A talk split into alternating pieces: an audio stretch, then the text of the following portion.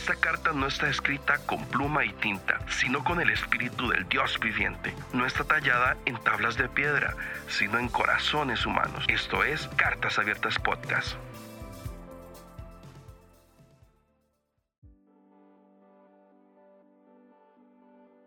Hey, bienvenidos a un episodio más de Cartas Abiertas. Hoy tengo el gran honor y el gran placer de tener aquí al príncipe de Juárez y no es Juan Gabriel. Tengo nada más y nada menos que a Esteban Gorrantia. ¿Cómo estás? Bien, bien, bien, bien, bien. Sí, gracias a Dios no, no soy Juan Gabriel, ¿eh? Aparte ya murió Juan Gabriel. Bueno, yo, soy de los que piensan que todavía está vivo. Sí, su espíritu vive en mí. Sí, vive en mí. Oye, ¿cómo estás? ¿Qué, qué tal todo allá por Tijuana?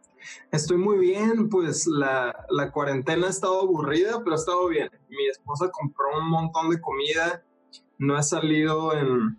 Ella no ha salido en cuatro semanas y yo he salido una o dos veces por semana para cosas del trabajo pero me la he pasado aquí también tele. Mira, yo estoy en mi hábitat natural, la verdad.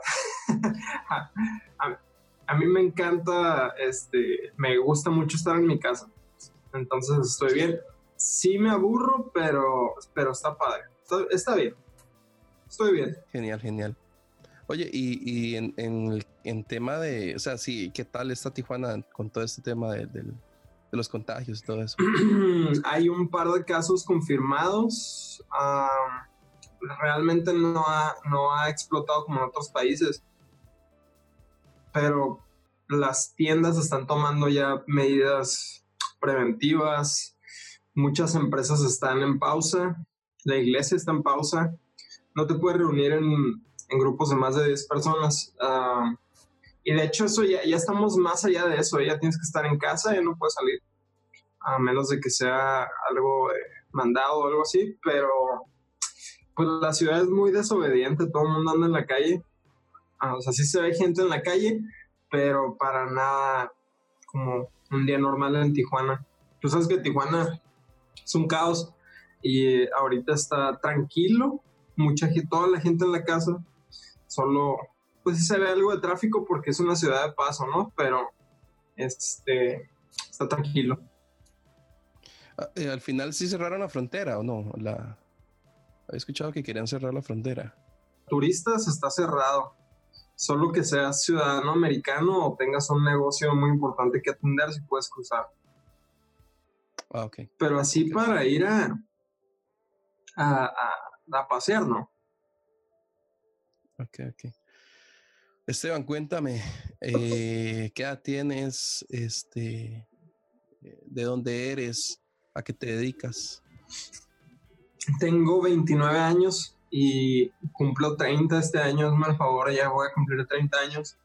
El 22 de octubre yo cumplo 30 y mi bebé cumple 1. Pues me robó mi cumpleaños, nació en mi cumpleaños.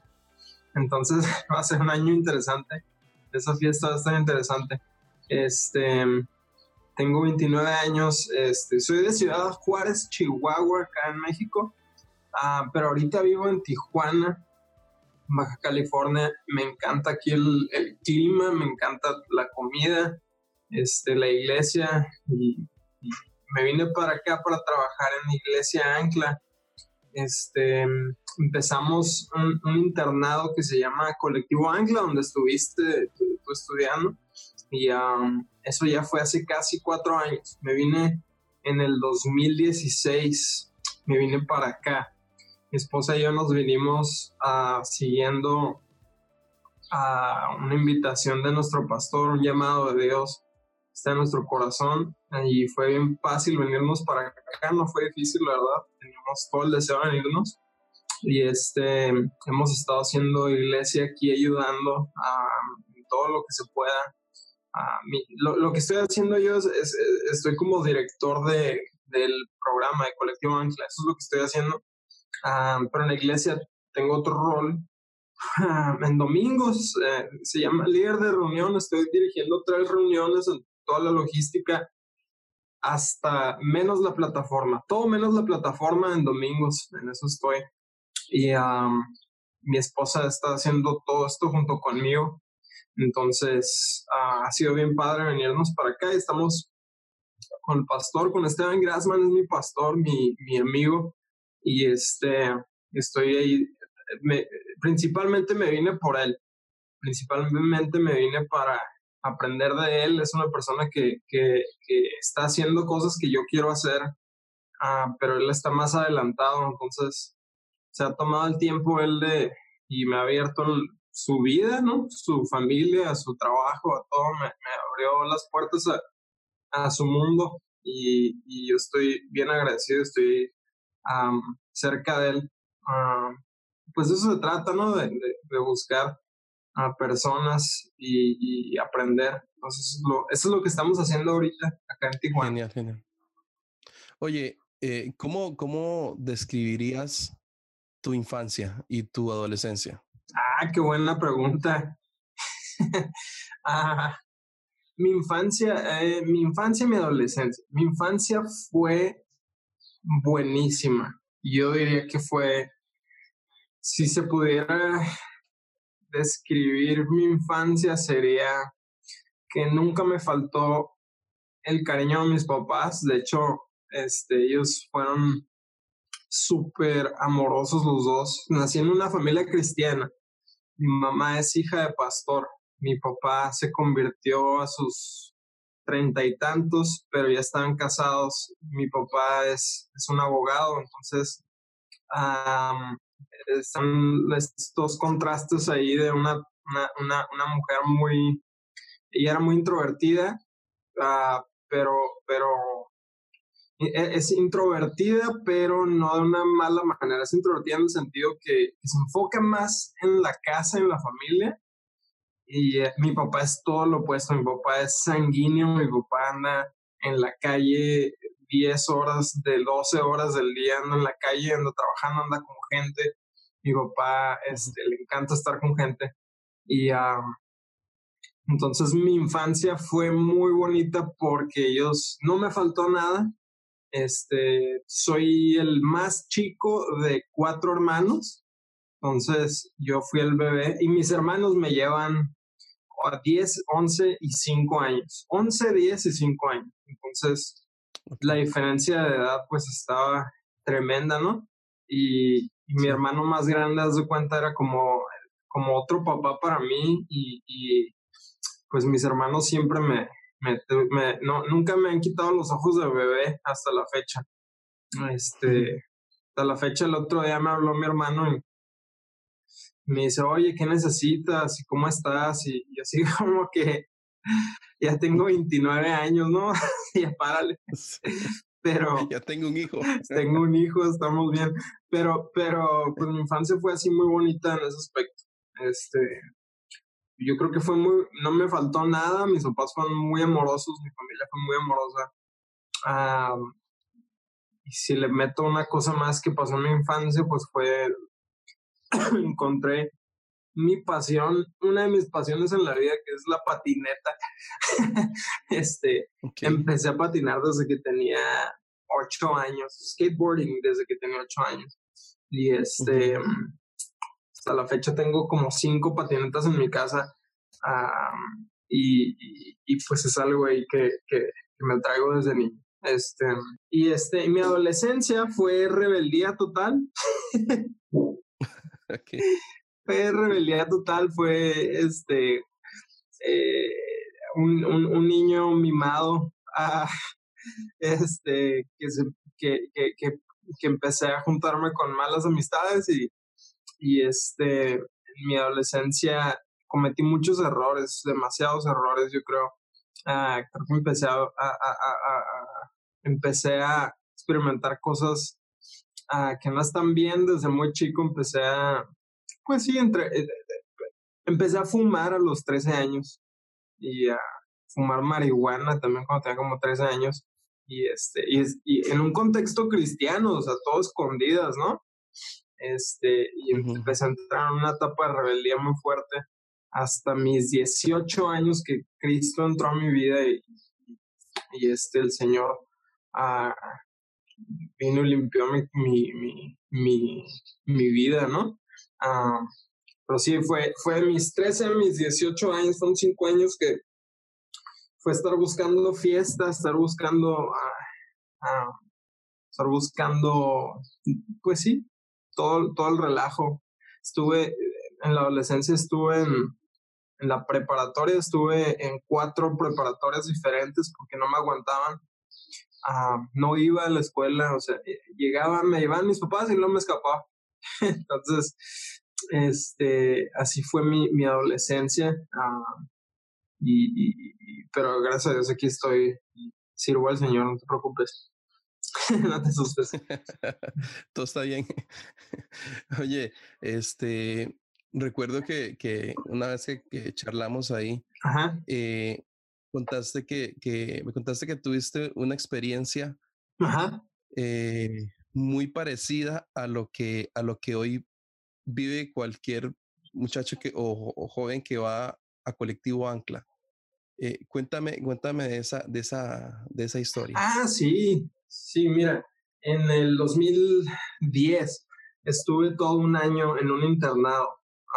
uno de mis mejores amigos que, que, el Señor puso en mi, en mi vida, yo tenía 19 años y este, 2009, 2010, creo que 2010, lo que pasó fue que uno de mis mejores amigos, creo que es mi mejor amigo hasta la fecha, Sergio Torres se llama, este, fuimos, Dios nos, nos, no nos conocíamos y yo pienso que el Señor nos, nos, nos dio esta amistad así recién conociendo al Señor los dos con un trasfondo muy parecido, muy, muy parecido. Entonces conectamos muy bien.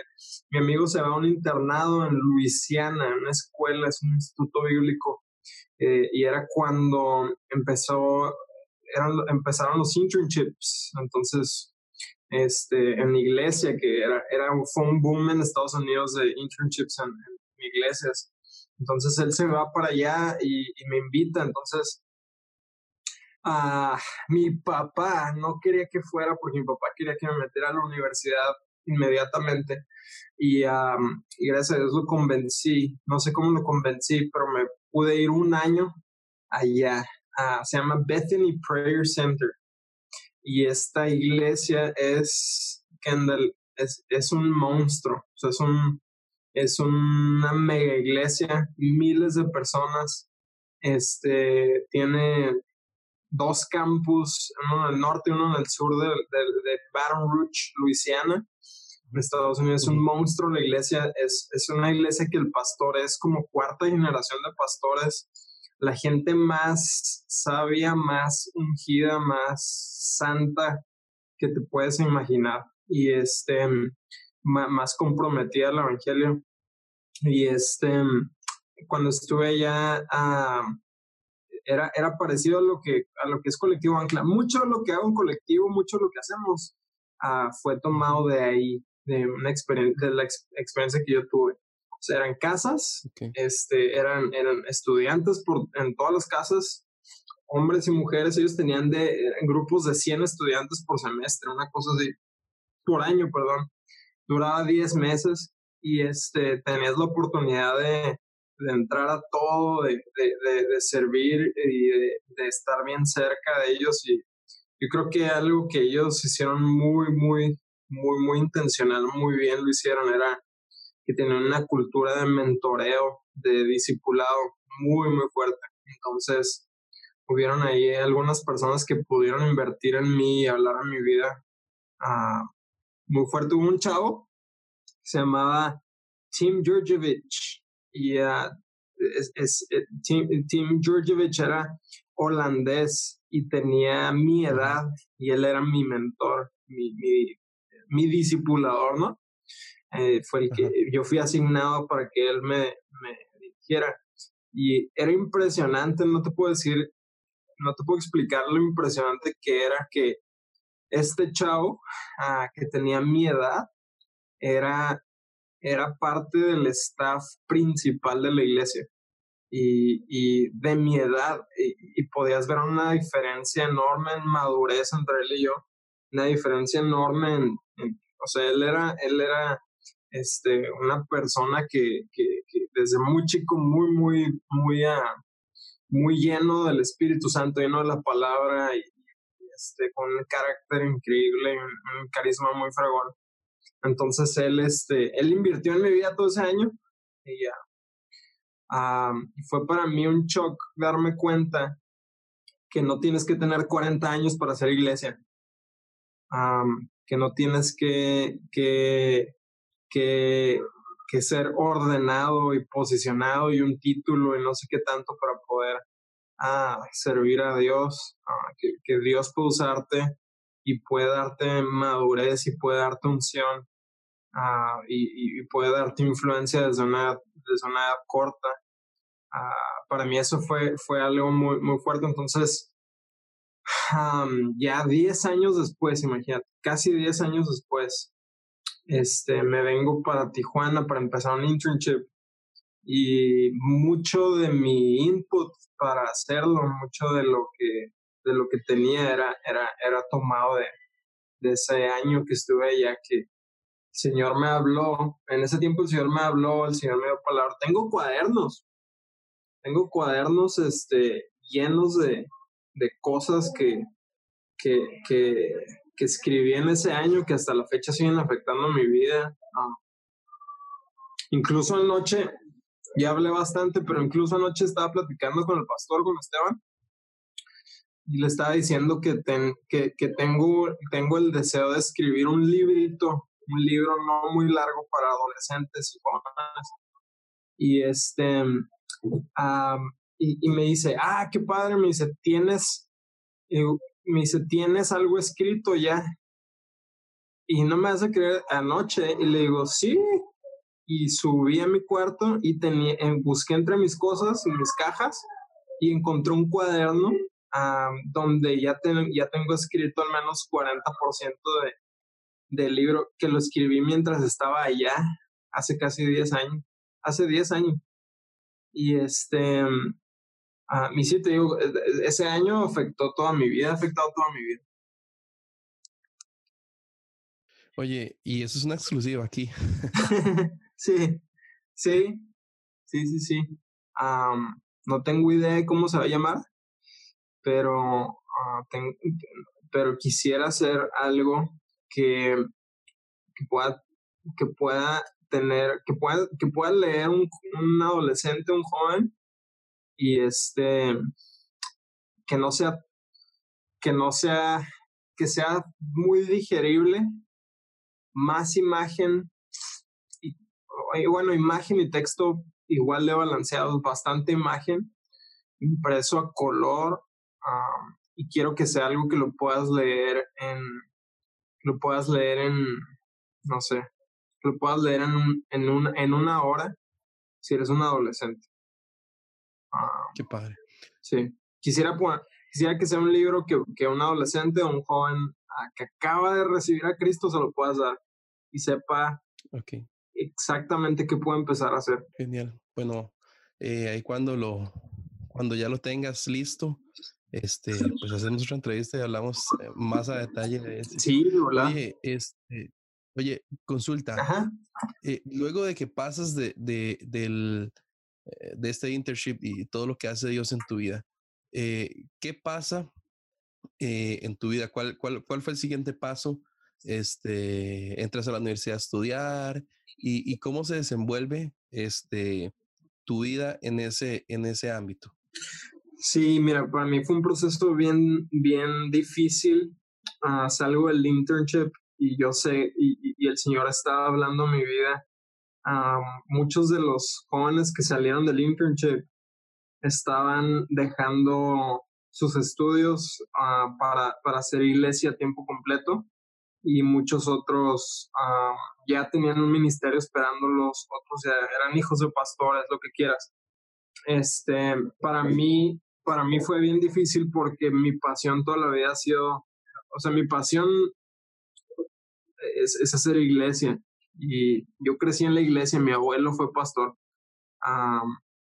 y yo amo a la iglesia, entonces yo siempre supe que quería ser pastor, pero, pero fue hasta, hasta esa edad que empecé a asimilarlo y aceptarlo e incluso a decirlo.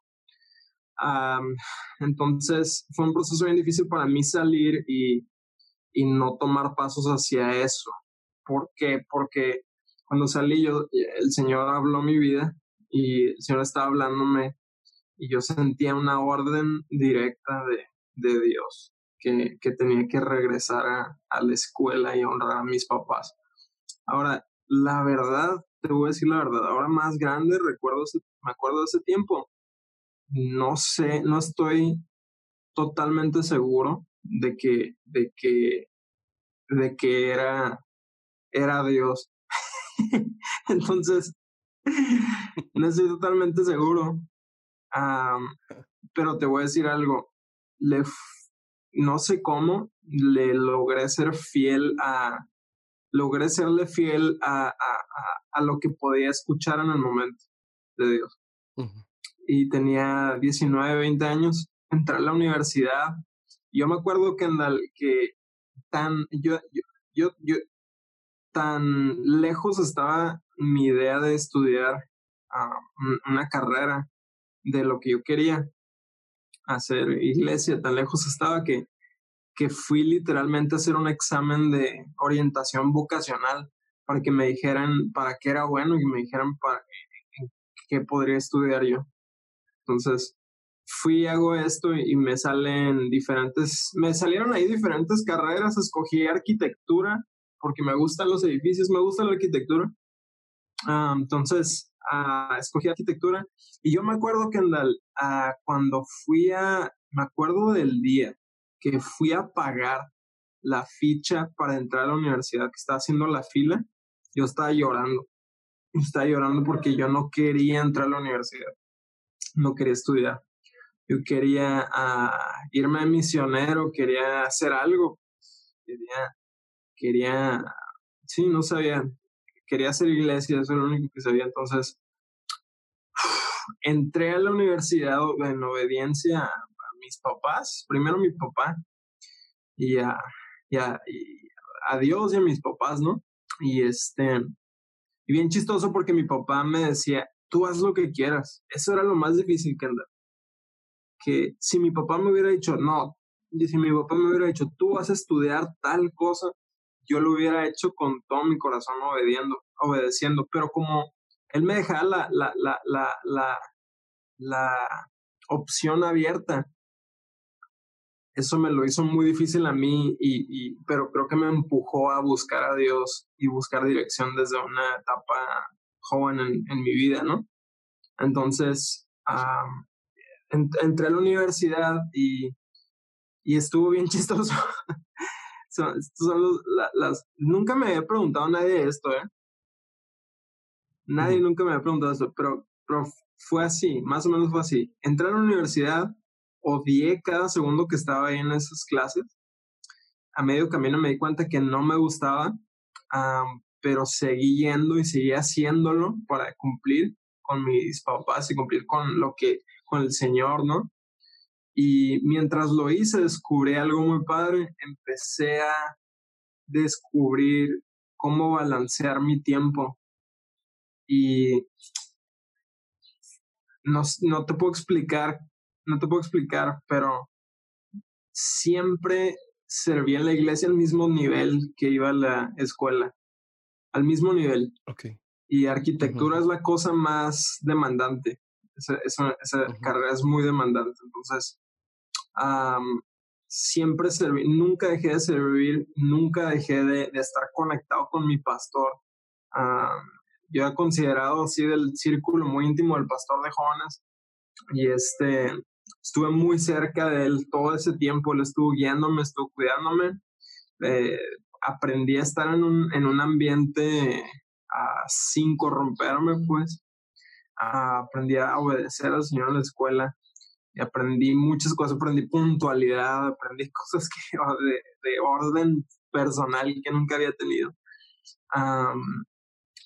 y para mí, al menos para mí, que nunca se me apagó el deseo y, estuve estudiando aunque no quería estudiar, para mí fue un milagro que un día yo ya tenía novia, que es mi esposa ahora, me comprometo con ella y el día que me comprometí con ella, Dios empieza a abrir puertas en mi vida y para, para hacer iglesia y, mm, y, salí de la universidad, tuve que dejar la universidad antes para venirme a vivir a Tijuana. Okay. Yo sé que ese no es el consejo que ningún papá quiere escuchar, ah, pero así fue para mí y estoy agradecido con Dios que fue así el día de hoy puedo hacer lo que me apasiona, lo que me gusta. y nunca, y, puedo voltear atrás y no, no siento un remordimiento de qué hubiera pasado si hubiera estudiado, porque sí estudié. ¿Me explico? entonces, Creo, creo, que el problema es, creo que el problema con jóvenes es decir, no voy a escuchar a mis padres, no voy, voy a hacer, yo voy a hacer esto, sin, sin consultar a nadie, como llanero solitario, a ver que Dios me va a usar de alguna forma. Creo que esa no es la manera correcta. Creo que la manera correcta es honrar padres, honrar la palabra de Dios en tu vida. Y si es de Dios, Él va a abrir la puerta a su debido tiempo, ¿no? Sí, y de hecho que eh, recuerdo que una vez que conversábamos, este, yo te hice la siguiente pregunta y te la quiero volver a hacer. Ah, ¿Cómo, de qué forma? O simplemente se da, o sea, en tu caso fue así, o sea, Dios abrió la puerta, o, o, hubo una expresión tuya hacia tus líderes, hacia tus profesores, de que en algún momento querías trabajar a tiempo completo mm. o, trabajar, digamos, en el ministerio. Mm, sí. Híjole, no recuerdo nunca haberles dicho que yo quisiera trabajar ahí, pero creo que era obvio. creo que era obvio, siempre, siempre me mantuve disponible para la iglesia. Ah, siempre busqué servir antes que un liderazgo, que otra cosa. Siempre busqué estar ah, sirviendo al Señor de la forma que fuera. Y en, en, en, algún punto en algún punto se me, invitaron a trabajar en una iglesia. Mientras estaba estudiando en la universidad me empezaron a trabajar, me empezaron, invitaron a trabajar ah, para la iglesia en un grupo de jóvenes se llama Un Corazón, que, que es, es, un, es un, es el grupo de jóvenes más bonito, más ungido, más creativo. de México, lo digo con mucho, con mucho, mucho orgullo. puedo estar sirviendo ahí, trabajando ahí. Ah, y sinceramente creo que nunca fui a pedir trabajo a la iglesia. Gracias a Dios abrió la puerta a su debido tiempo. sí, así fue. ¿Te acuerdas de aquella historia de el, el, una tienda, no tienda, no, perdón, una clínica que estaban por abrir, una historia con unos monitores. Ah, sí. Esa, esa historia es bien, bien, bien, bien buena. ¿Te ¿Puedes contarla? Sí, claro que sí. Pues un día estaba, estaba trabajando en la iglesia y uh, ¿cómo estuvo? Estaba trabajando en la iglesia y luego ya estaba haciendo un proyecto para misiones. Para el, el pastor había pedido a eh, iniciar decidió iniciar un proyecto para, ah, para la iglesia de misiones que se llamaba Manos y Pies, que era como las, manos y los pies de Jesús. Y eran misiones locales, todavía no empezaba ningún viaje fuera de la ciudad ni nada así, era, solo era, solamente era misiones dentro de la ciudad. Entonces empecé a buscar eh, las zonas más vulnerables de la ciudad, las, las colonias más necesitadas y yo estaba a cargo de este proyecto. Uh, esto fue después, transición, cuando estuve, estuve haciendo jóvenes como dos años. Y, mi, mi, mi, mi, jefe, mi líder, mi pastor era Steven Richards, y que es muy buen amigo mío, lo quiero muchísimo. Y este, después de estar con él, uh, una transición y me dieron un, me dieron este, este proyecto del pastor que se llamaba Manos y Pies para la iglesia. Entonces, lo que cuando ya estaba ahí en las colonias buscando, buscando las áreas de necesidad de la iglesia, ¿no? Porque creo que eso se trataba de buscar la necesidad y suplirla. Este, en una colonia muy, muy, muy, muy necesitada. Y quisimos empezar un proyecto. Quisimos empezar un proyecto que era de un, era una, era una bodega, era una bodega, un banco de comida con un consultorio de, de, de, médicos y un espacio creo que para dentistas, ya ni me acuerdo. Pero yo era arquitecto, entonces empecé a diseñar ah, y traía una computadora que, que no estaba buena. o sea, la verdad no estaba tan buena. Y me empecé a desesperar ah, porque la pantalla se me hacía muy pequeña para el proyecto que estaba haciendo, estaba batallando. Y un día este, estoy en la oficina y me acuerdo que, como que oré, le dije al señor, señor, necesito este, recursos, necesito otra computadora, no sé. Y me acuerdo que hasta saqué una pluma y apunté ahí lo que necesitaba. Necesitaba esto, apunté, necesito una pantalla plana uh, para conectarla a mi computadora y para que sea una extensión de mi computadora para poder diseñar en ambas y necesito un mouse porque la iglesia en ese momento no me podía dar dinero para hacer esto. Entonces, eh, para comprar esas cosas, entonces, que no es la gran cosa, pero las necesitaba. Y pues un día de estos entro a una colonia que es de las colonias más pobres, más necesitadas, más vulnerables de Juárez, que se llama ah, Granjas del Desierto. Y entro ahí y empiezo a platicar con una señora en su casa, en donde íbamos a comprar para hacer la bodega y el banco y todo esto y este, empiezo a platicar con ella y, entramos a, una, a su garage, a su cochera. Y estoy ahí y volteo y, que voy viendo una pantalla plana, nueva, con un mouse enredado, así con su cable enredado. Y volteo y le digo, ¿y esto, señora? Y me dice, ay, este, no, hombre, mi hijo, lleva aquí un rato, este, no la necesito, llévatela, te la regalo si la quieres.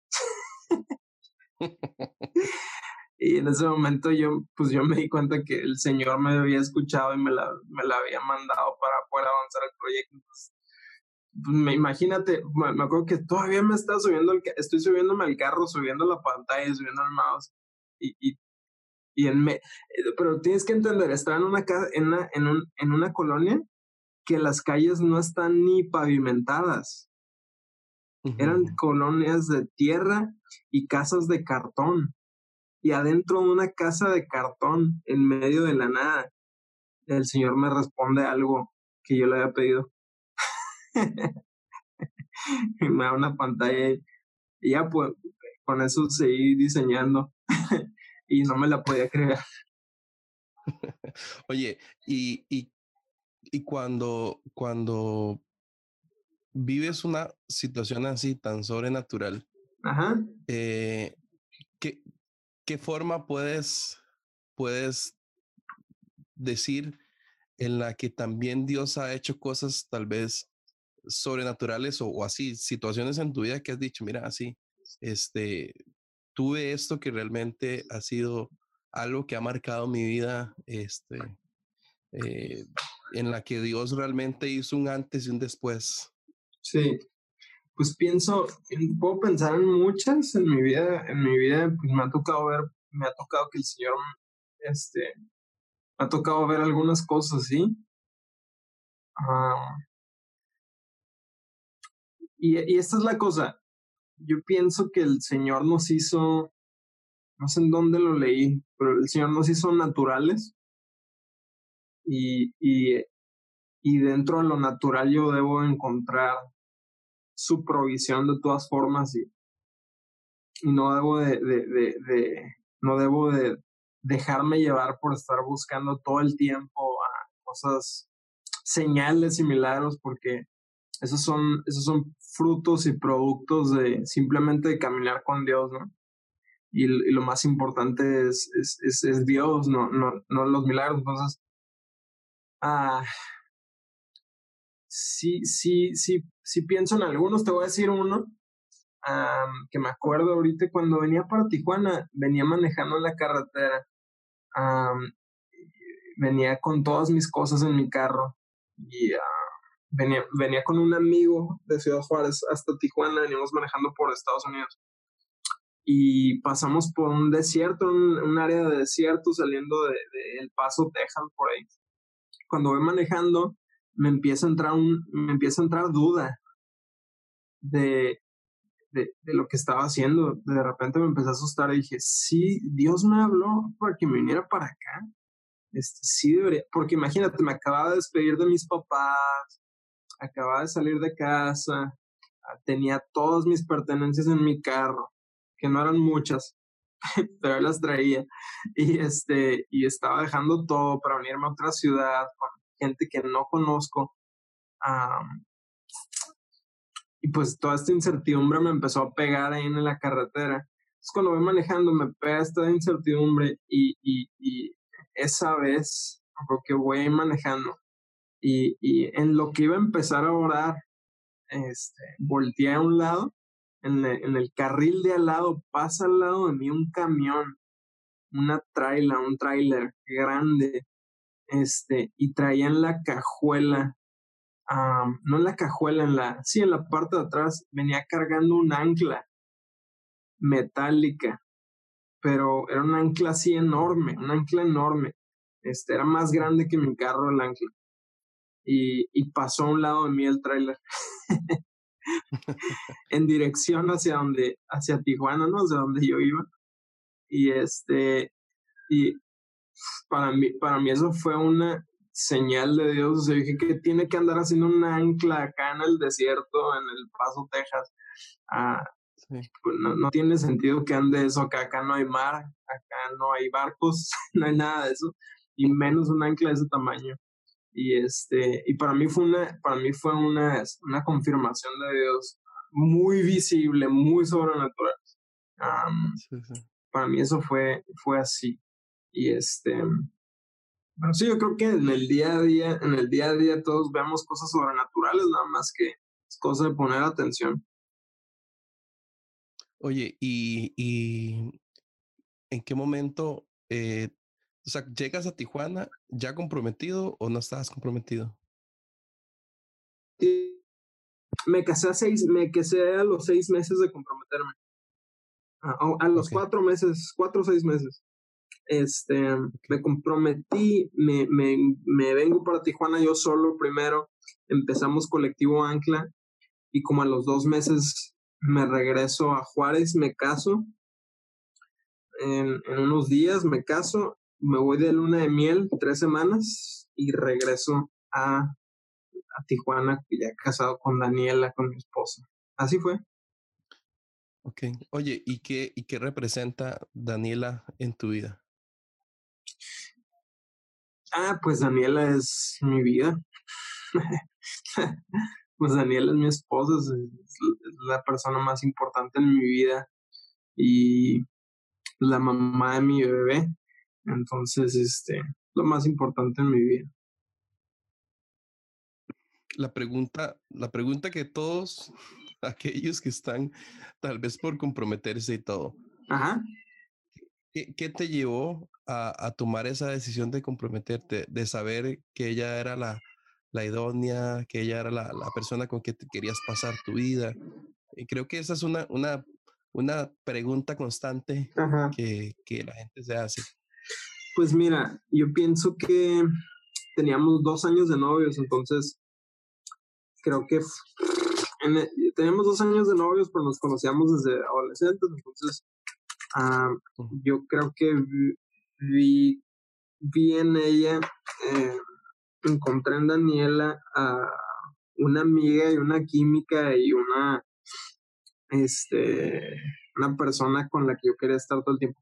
Y un día me dijeron un, un este, como un dicho, ¿no? Y decía como que algunas mujeres para un hombre pueden ser un, ancla que, que, lo, que lo hace ir más lento y otras como un timón que lo hace ir más rápido, ¿no? Y pueda, puede ayudar en, en, dirección y lo que sea. Y definitivamente Daniela, eso fue para mí. desde que empecé a, a, salir con ella y desde que la conocí, Ah, ya, ya, ya de cerca, este, mi vida empezó a mejorar inmediatamente. Este, para empezar, para empezar, cuando la conocí, este, ella era súper, se, se, estaba graduando en la universidad y iba como en la mitad. Este, ella siempre ha sido súper rápida para trabajar, súper inteligente, es, es, muy determinada y, y, todo eso empezó a afectar mi vida, nada más por rodearme de ella, nada más para mi amiga. Entonces, este, yo pude ver luego, un, un, futuro en una familia con ella porque teníamos este, ideas en común muy fuertes sobre, sobre Dios, sobre la familia, sobre lo que queríamos. Que, y, primero, también sabes que, que queríamos hacer iglesia, los, para eso era bien importante.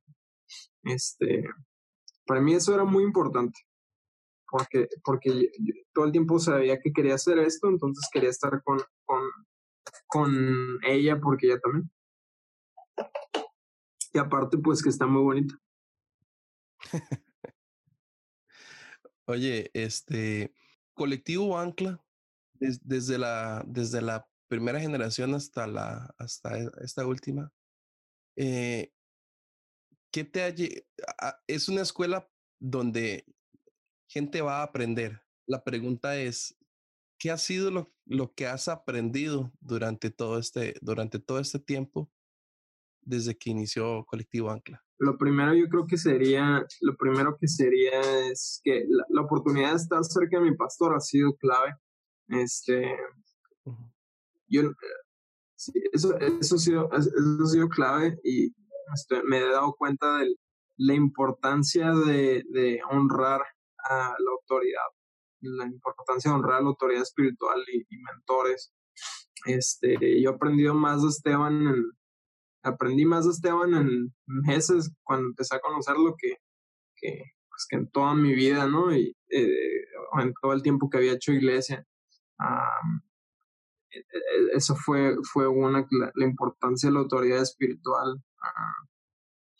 aquí aprendí creo que mucho del lado de, administrativo de la iglesia. Ah, yo no soy bueno naturalmente para, para finanzas y no soy, naturalmente no soy bueno para eso, pero este lugar me ha dado el privilegio de aprender a bases, el privilegio de aprender a, a, manejar, a manejar, a manejar algo de recursos. Principalmente, principalmente a manejar un equipo este, siempre he tenido equipos, he tenido 20 mil equipos, estaban 20 mil equipos, ¿no? Estaban equipos en grupos de WhatsApp, en Facebook, en, en, grupo, en equipos de estacionamiento, equipos de líderes, equipos de mentores, equipos de todo. Ah, y he liderado muchos equipos, me ha tocado muchas, muchas veces esa oportunidad, pero en Iglesia Ancla y, y en colectivo he he aprendido mucho sobre, creo que sobre liderazgo, creo que sobre liderazgo sería, sobre, sobre dirigir personas. Y este se ha vuelto para mí algo, una pasión, algo que me gusta muchísimo. Nada me llena más a mí que, que estar con una persona, invertirle algo, poder, poder pasarle algo en lo que estoy aprendiendo. Y este, eso ha sido muy, muy padre colectivo también me ha enseñado mucho a, me ha enseñado mucho sobre sobre ¿cómo te lo puedo explicar? Sobre influencia, sobre influencia sobre otras personas. Este, creo que nunca me había dado cuenta del impacto mis palabras ah, del impacto. Y, eso me lo enseña, eso lo he aprendido aquí en colegio, definitivamente. También, también, este, también me ha dado, mira, me ha dado la oportunidad de tomar pasos de fe. Mi pastor es muy abierto a escuchar todas mis ideas. De, me, me, muchas veces me ha, dado, luz verde para empezar cosas nuevas, cosas difíciles, retos, programas nuevos y este, gracias a Dios ha funcionado y eso me ha dado mucha seguridad para tomar pasos de fe, para tomar pasos hacia cosas nuevas. Ah, es bien diferente cuando estás en un equipo en el, que, en el que no eres el encargado, no eres el líder puedes, puedes esperar a que te digan qué hacer. Ah, y es bien diferente estar enfrente, estar al frente y estar ah, reinventando la organización y empujando y buscando creatividad, ¿no? Eso ha sido para mí. Oye, y, y de los estudiantes, de, del convivir con, con, estudiantes de diferentes estados de México, eh, estudiantes de diferentes países, eh, ¿cómo, ha sido, digamos, esta, esta mezcolanza de, de culturas, de, de, ideas, de pensamientos, de, de, no sé, de todo lo que se vive, digamos, dentro de, de, todas las generaciones que, que has tenido en, en colectivo? Sí, este, eso ha sido mi cosa favorita, a conocer personas nuevas, invertir en ellos jóvenes, invertir en jóvenes, eso ha sido lo, esa ha sido mi cosa favorita y, por eso no me, una vez me preguntó alguien como que, oye, ¿no te has cansado de lo, de, del colectivo? Ya van casi cuatro años, ¿no te has cansado? Y digo, no, porque si fuera la misma gente, a lo mejor me cansaría, pero como no es la misma gente, son, son experiencias nuevas cada semestre. Y para mí ha sido bien padre porque me doy cuenta de, de, de, todo el potencial que tienen. Me encanta ver cómo entra alguien al colectivo, cómo sale. Eso es, eso para mí es, es como ver una serie de Netflix que te gusta mucho. Este, es, me encanta ver a alguien este, en su proceso, me encanta poder aportar, este, ser parte de su crecimiento, me encanta, me encanta, me fascina, me llena. Y este, una vez que están fuera, es, es muy agridulce porque obviamente extraño, obviamente extraño, y fíjate que yo extraño bien chistoso. En las graduaciones, yo he llorado, yo creo que en dos graduaciones, un poquito. En todas las demás no he llorado nada, ni una lágrima, no siento nada, no. Yo, yo no extraño en el momento, o sea, cuando te estás despidiendo no me importa, a mí me pega, no me pega ni a la semana ni al mes, a mí me pega como a medio año que se fue alguien, que se, que se graduó una generación. Por ahí empiezo a sentir, ay, extraño mucho a esta persona y, me, y, es un proceso bien diferente a, a extrañar así un mes llorando, ¿no? Entonces, uh, eso es de las cosas que me gustan mucho uh, para mí. Yo también aprendo de ellos. Creo que, creo que esta, me siento muy privilegiado de, de ahora tener este, tantos amigos en todo, en todo México, tantos amigos por todas partes, en tantas iglesias. Este, me siento privilegiado de eso y y de haber podido ahí aportar algo. Oye, en, en base a, a, a, lo que tú has vivido y en base a, esta experiencia que, tienes en, en, Ancla, en Colectivo Ancla, ¿cómo, cómo puedes eh, aconsejar a alguien que cambia de temporada luego de colectivo, luego, luego de estar sumergido, digamos, en, en, si se puede decir, en una burbuja en donde, en donde te diviertes, en donde aprendes, en donde es constante este, esa búsqueda de Dios. Te hago la pregunta porque tal vez hay muchas personas que, que en cambios de temporadas y, y, cuando no saben qué es lo que sigue, eh, muchas veces tienden a tomar buenas y malas decisiones.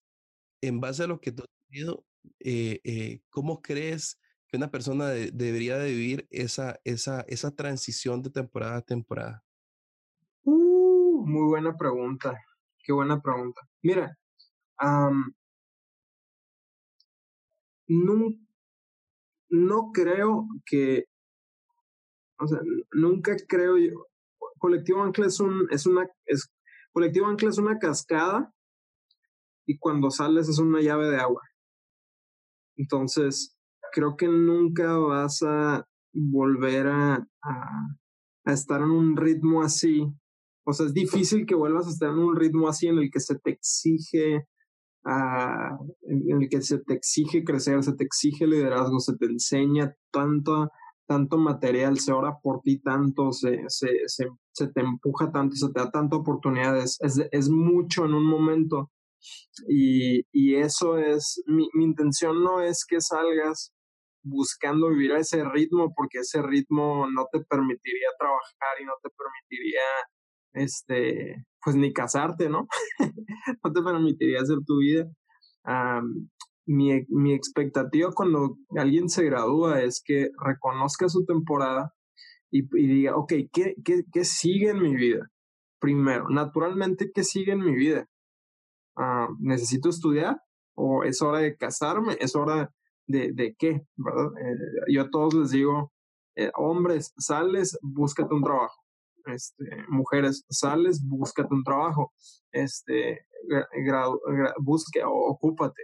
Ah, si, si, si, si, eso es lo que pasa, Kendall. Si estás en un ritmo tan fuerte tanto tiempo y luego te gradúas y, y, dices, ah, voy a descansar y te tiras en la tele a ver horas de, de, de series, Netflix y hacer eh, exactamente lo opuesto, yo creo que caes en una depresión uh, porque no estás acostumbrado ya a, estar tan desocupado. ¿Me explico? Entonces, um, para mí un consejo para, para alguien que está saliendo es ocúpate inmediatamente ah, ocúpate en, tus cosas, en tus cosas de, tu temporada, tus cosas normales. Y, mi deseo más grande para un colectivo es que mientras esté en colectivo Ancla, aprenda a, a, buscar al Señor, aprenda a escuchar la voz de Dios. Que si aprende a escuchar la voz de Dios, no importa la temporada, uh, va a poder encontrar dirección, va a saber qué hacer a veces no, a veces no, o sea, a veces no sabes exactamente qué hacer, uh, pero al menos tienes la voz de Dios guiando. ¿Me explico? O, o, al menos tienes eh, a Dios guiando eh, como en el centro de tu vida. Entonces, para cada quien es distinto, definitivamente para cada quien es distinto, pero yo, yo, yo saldría inmediatamente, buscaría conectarme de regreso a mi iglesia, reportarme con mis líderes inmediatamente, eh, qué hay que hacer, qué puedo hacer, sé hacer estas cosas, pero estoy listo para hacer lo que ustedes quieran, uh, lo que ustedes necesiten, lo que la casa necesite. Y um, sí, ese sería mi consejo, yo creo. Ocuparte, la voz de Dios, uh, conectarte inmediatamente a la iglesia, eso sería. Genial. Oye, esta, esta es una pregunta que va a tener tres, tres respuestas, ¿verdad? A ver. Este, ok, el eslogan de Colectivo Ancla es, es crudo, es intenso y es real. En tu vida, en esos 29 años, ¿qué ha sido lo más crudo, lo más intenso y lo más real que has vivido? Ay, Dios. Lo más crudo, no sé. lo más crudo, no sabría decir. Esta cuarentena es lo más crudo. y luego, lo más real, pues ha sido Dios. Para mí ha sido encontrarme con Dios, ha sido la cosa más real. y lo más intenso ha sido vivir en Tijuana, definitivamente. Sí, sí cambió mucho de Juárez a Tijuana todo. Sí, total. Un ritmo totalmente distinto. Totalmente distinto. Genial. Juárez es muy grande, uh, es una ciudad muy, muy grande este, pero es eh, como que me casé con una zona y, y con una área y, estuve ahí muy a gusto y la vida no era, o sea, sí era, sí, sí, sí había mucho que hacer, la iglesia, olvídate, nunca sacaba el trabajo, pero, pero, pero no se compara a, estar aquí y, y, encontrarme con, encontrarme con tráfico, encontrarme con, con tanto tráfico, con tanto estrés, con tanto trabajo, con costos más altos, este, con todo lo que tiene una ciudad tan grande, ¿no? Como esta. Si te ves plantando una, un campus de, de Iglesia Ancla. No sé, sí, sí me veo plantando una iglesia. No sé si un campus, porque un campus, uh, bueno, ahorita eh, Ahorita no, creo que el señor todavía no, no, creo que no es el tiempo. Este, un, campus, un campus a mí me, me, yo lo relaciono con una extensión de una iglesia dentro de, de, de la ciudad, ¿no? Este, así, así, así lo pensaría. Entonces, creo que ahorita no puedo pensar en un lugar en la ciudad donde, donde me gustaría hacerlo. Más que playas de Tijuana me gusta, ¿verdad? Pero, pero la verdad, mira, te voy, te voy a ser bien honesto. Para mí sí es un sueño plantar una iglesia, pero no estoy aferrado a ese tiempo. No estoy aferrado a hacerlo ya, para nada. ¿Sabes qué me impresionó mucho? Ah, has escuchado, obviamente has escuchado el podcast de, de mi pastor, de Esteban, ah, de, de conversaciones descalzas. Anoche estaba transcribiendo una, una conversación que tuvo con Chris Méndez. Y, sabes que me dio mucha paz escuchar a este hombre que estuvo tantos años con un sueño de plantar una iglesia, ah, pero pudo ponerlo a un lado para hacer lo que se necesitaba en el día de hoy y, y ser fiel en lo poco, sin aferrarse a, hacer las cosas ya. Y, salió a plantar la iglesia creo que a sus 39, 40 años. Ah, pero el día que lo hizo, ah, lo hizo desde una posición de, de desde una posición de, de, fuerza, una posición de, fortaleza, uh, de madurez, es una posición de experiencia. Entonces, yo pienso que entre más tiempo espere y, más tiempo pase y, Dios, este, entre más tiempo pase creo que va a ser mejor porque creo que el Señor me va a preparar en ese tiempo. Entonces yo me siento una temporada de espera, de preparación. No estoy desesperado por hacerlo. Estoy, estoy, estoy consciente de que no estoy listo, de que consciente de que quiero aprender todavía muchas cosas. Uh, estoy seguro de que el Señor este, va a dar el, el tiempo. Y si, y si, si no es en mi tiempo, pues lo hará mi hijo y yo voy a su iglesia y ahí diezmo y yo ahí hago el, yo pongo las sillas. ¿Cuál, cuál creerías que ha sido el mejor consejo que, que te han dado en tu vida? O sea, si, si hoy en, en, en, tu libro, o sea, si tuvieses que escribir una frase o algo que, que puedes decir, esto, esto es un, un, un estandarte, un baluarte en mi vida, eh, Ajá. ¿cuál podría ser? Hebreos 11.6. Okay. dice, los que, se acercan, los que se acercan al Señor tienen que saber que Él es, o sea, que Él existe y que él, y que él recompensa a los que lo buscan diligentemente.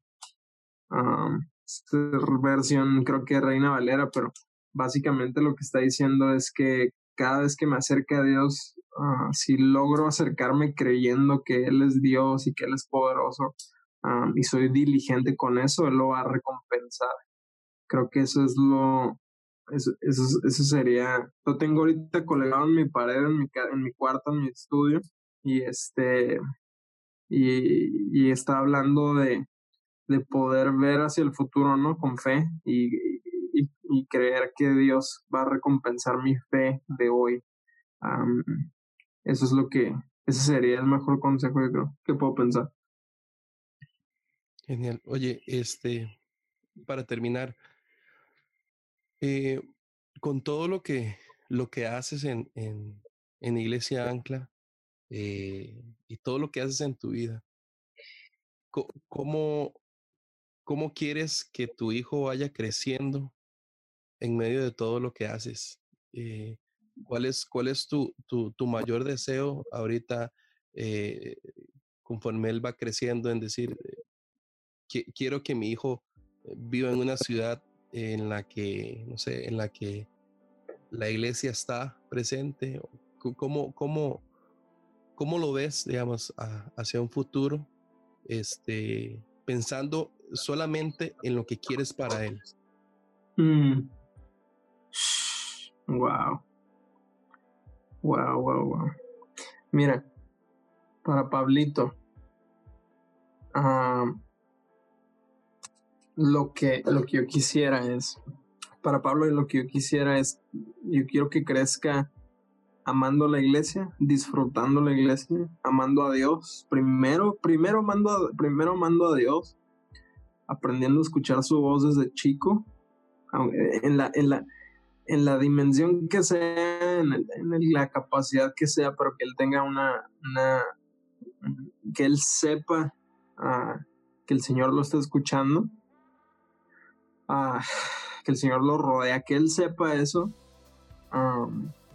quiero que tenga una, quiero que tenga una infancia, este, muy divertida en la que, en la que pueda, quiero que tenga amigos de todos, no quiero que solamente tenga amigos cristianos. Quiero que pueda relacionarse con todos. Quiero que tenga amigos. Quiero que tenga amigas. Quiero que haga todas las locuras que quiera sin. sin. sin este. sin chocar mi carro o algo así. sin pecar. sin incendiar este, ajá, quiero que, quiero que disfrute mucho su, su infancia, su juventud. Quiero que lo disfrute muchísimo quiero que no sea religioso. Ah, quiero que sea un hombre de Dios. Que aprenda a tener carácter. Y, y sí, sí, sí, sí. Sí quisiera que. No me gustaría imponerle nada. No me gustaría imponerle que fuera un pastor también. Ni imponerle que, que hiciera iglesia. Quisiera que él se desarrolle y sea este mejora su capacidad en lo que él quiere. Eso es lo que yo quisiera. Que, como yo, él pueda trabajar en lo que le gusta. Eso sería. Genial, Esteban, gracias de verdad por, por, por abrir tu corazón, por abrir tu carta. Este, muchas gracias a ti. De verdad que, que, que hoy aprendo más de ti. O sea, de verdad que estuve seis meses eh, en, los que, en los que te conocí, en los que aprendí. Y de verdad que, en esta hora todavía he aprendido más. Eh, gracias de verdad por, por, por hacer lo que haces, por, por, haber puesto eh, tu futuro y tu vida al servicio de los demás.